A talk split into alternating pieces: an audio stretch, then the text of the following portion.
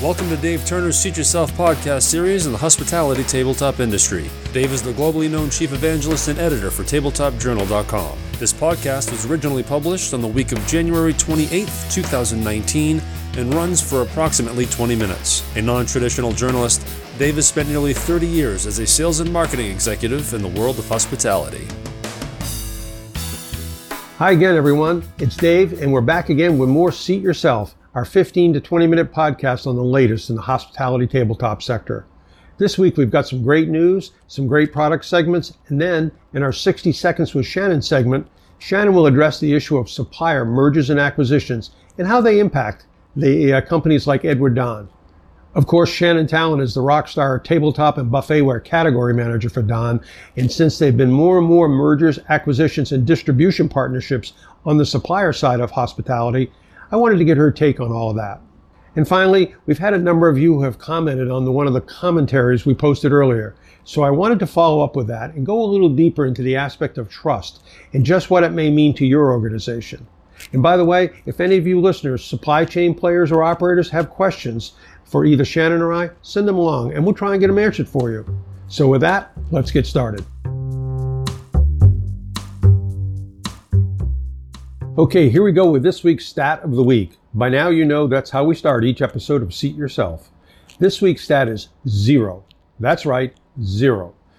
That's the amount of impact that the growing legalization of cannabis is said to have on beer and spirit sales. I know that may be hard for you to believe, but both the Distilled Spirits Council of the U.S. and the Brewers Association agree.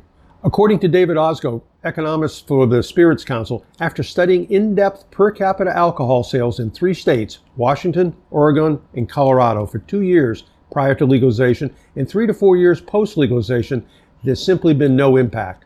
Ozgo says, simply put, the data show there has been no impact on spirit sales from recreational marijuana legalization. Full stop. The Brewers Association, which represents small and independent brewers, concurs. And while it's true that overall beer sales have been declining, it doesn't appear that the legalization of cannabis has really had much to do with it. And then you have global Anheuser-Busch CEO Carlos Brito. He was on CBN, CNBC's Squawk Box financial TV show just the other day, saying virtually the same thing. And by the way, Anheuser-Busch sales in North America slipped 3% in the first nine months of 2018. And marijuana laws, right alongside that, have been relaxed in more than two dozen states, but of course, the drug remains illegal federally. And while Brito says there's still not specific data tying increased recreational marijuana usage and declining beer sales, Anheuser-Busch recently announced a $100 million joint venture on beverages infused with CBD, which is a non-psychotic, uh, psychoactive marijuana compound. So zero impact, really, at all? Maybe it's just me, but this actually surprises me quite a bit. What do you think? In our first news story, if you're looking for one more reason to go to the upcoming Host Hospitality Trade Show in Milan this coming October, here is one. This past year, the main airport in Milan, Malpensa, broke a record for air traffic that has stood since 2007. Carrying over 24 million passengers, the Malpensa airport grew over 11% in 2018. Okay, you say, so what does this really mean to me? Well, according to Global Travel Industry News, Malpensa achieved that growth by being supported by all three main air traffic segments long haul, low cost, and legacy carriers.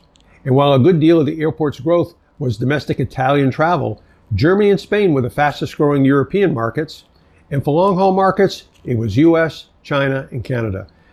And for 2019, there have already been additional routes added and announced to Los Angeles, San Francisco, Chicago, and Toronto. Milan's Malpensa Airport is currently served by 105 airlines going to 210 destinations. So now there's almost no reason for, to not go to Milan in October to attend this year's host show. At Host, there'll be over 2,100 exhibitors and 187,000 attendees. And by the way, the number of attendees was up 24% during the last host show, which, by the way, as you know, is an every other year trade show. So, Host Milano, it's where hospitality meets business. October 18th to the 22nd, we'll see you there. And in our next news story, it seems like each week we could be talking about the issue of food delivery and off premise dining. Virtually every week we could be talking about that if we wanted to but it seems to be in every corner of our industry's news each week. That's why we keep talking about it. And we keep mentioning it also because of the potential impact to the overall permanent tableware product category. This past week, the issue comes up again from Nation's Restaurant News senior editor Ron Ruggles, who was capping, recapping the uh, recent ICR investment conference held in Orlando. The ICR conference is an annual conference where presentations on consumer trends are presented to the investment community, and Ron was recapping that for followers of Nation's Restaurant News, where he works.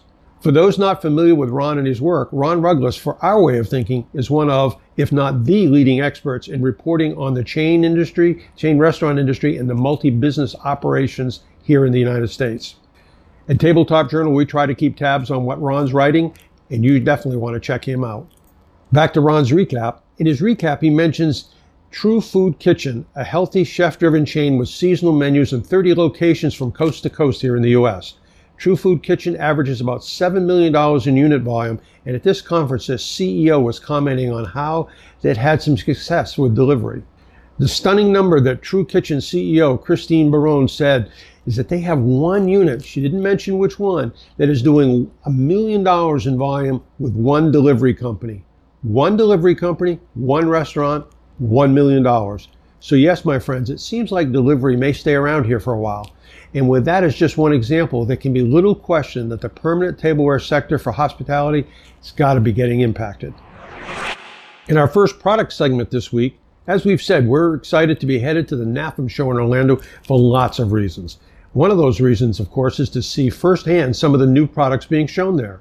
And on our list of must see is the new banquet dinnerware collections from RAK USA.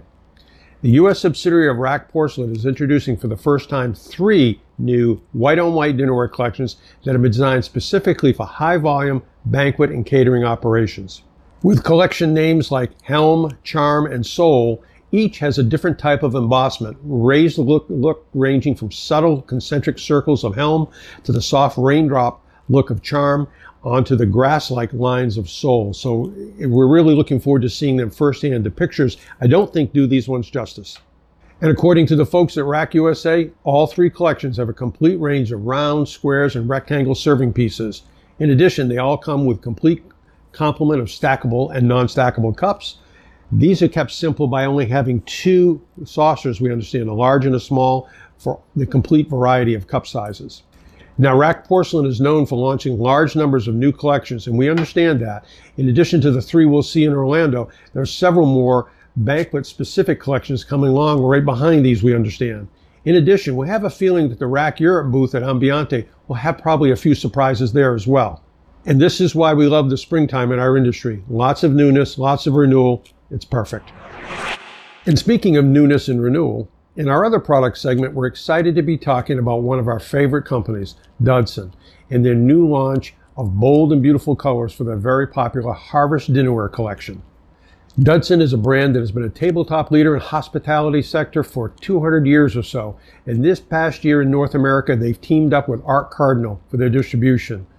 In that regard, it seems to have been a win-win for both companies, as Arc Cardinal President Alexander Boulanger reported to us last week that 2018 was Arc Cardinal's best year ever. Back to the new colors in Dudson's Harvest Dinnerware. The new colors, as we mentioned, are bold and we think pretty beautiful. An autumn-like mustard color, a strong indigo blue, and a reddish coral color, each with that handcrafted look that Harvest Dinnerware has become so known for. According to Dudson design director Danny Goodall, they see the farm to table, trend continuing, and in the press release announcement, he's quoted as saying, Harvest is very popular with their customer base and is being ordered across all market segments. So more good product news on uh, on the way for Harvest Collection coming from Dudson. And again, if you're in North America and interested in learning more, make sure you get in touch with your Arc Cardinal representative.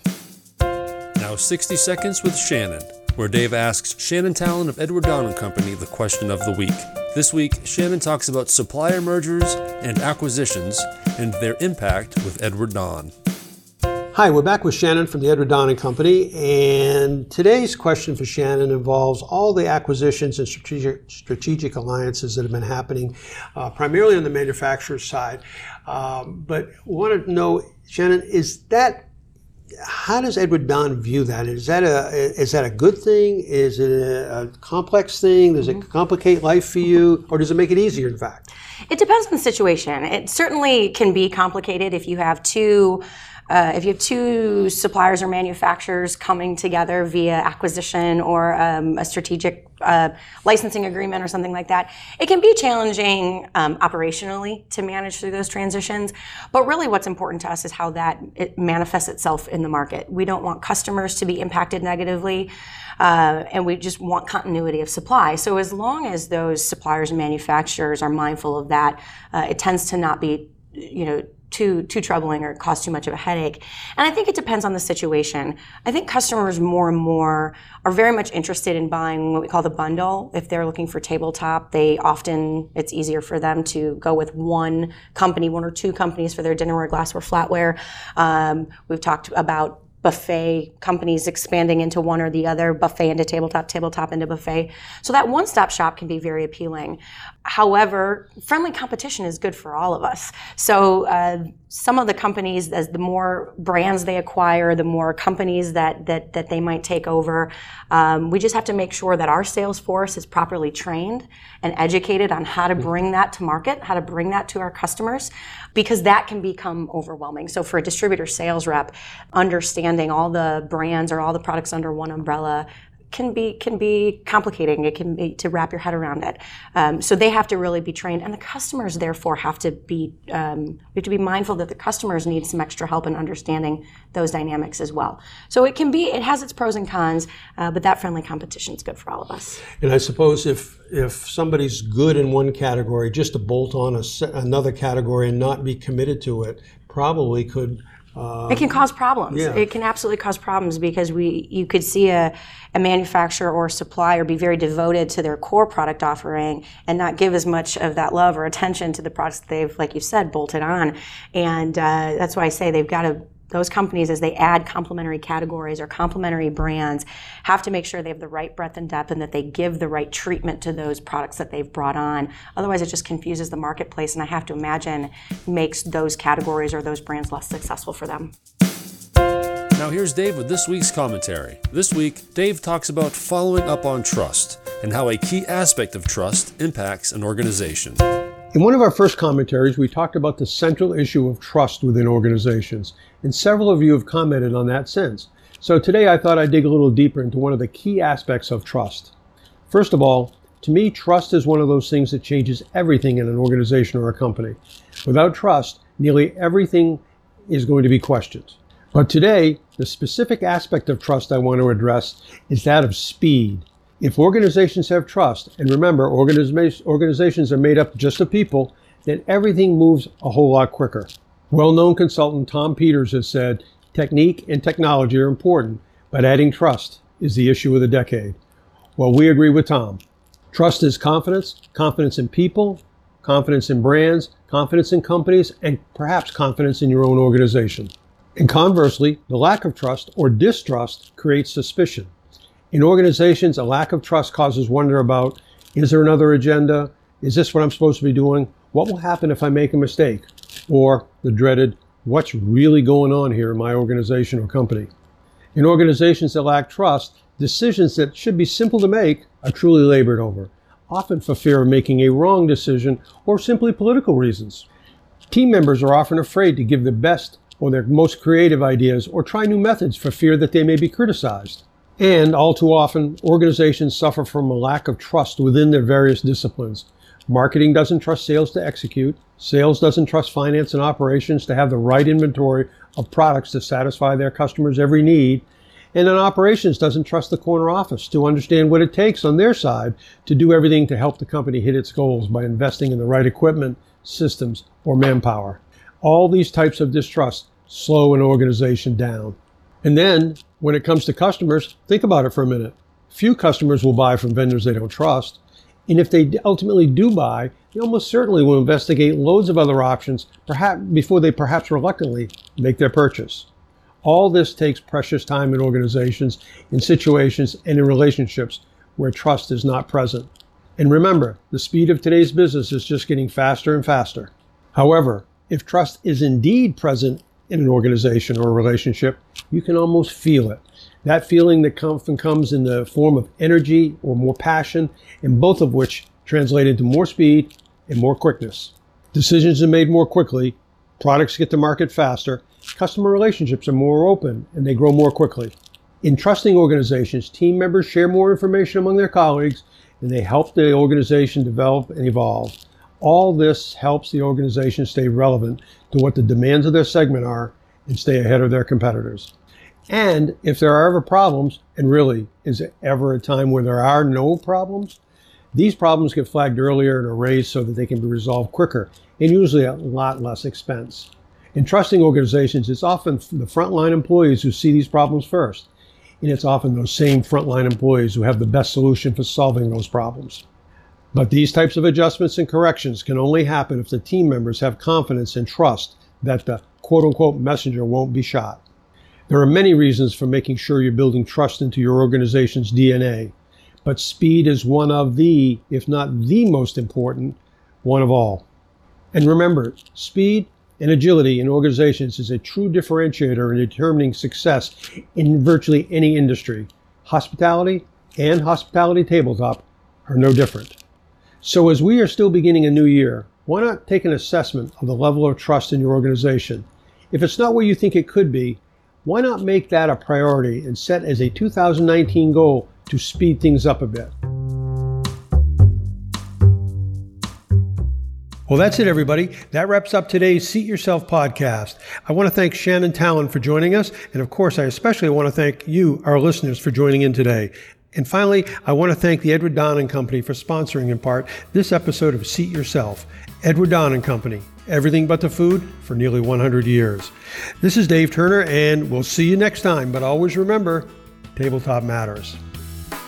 For more information and insights on the hospitality tabletop industry, be sure to check out tabletopjournal.com or email Dave at dt at tabletopjournal.com.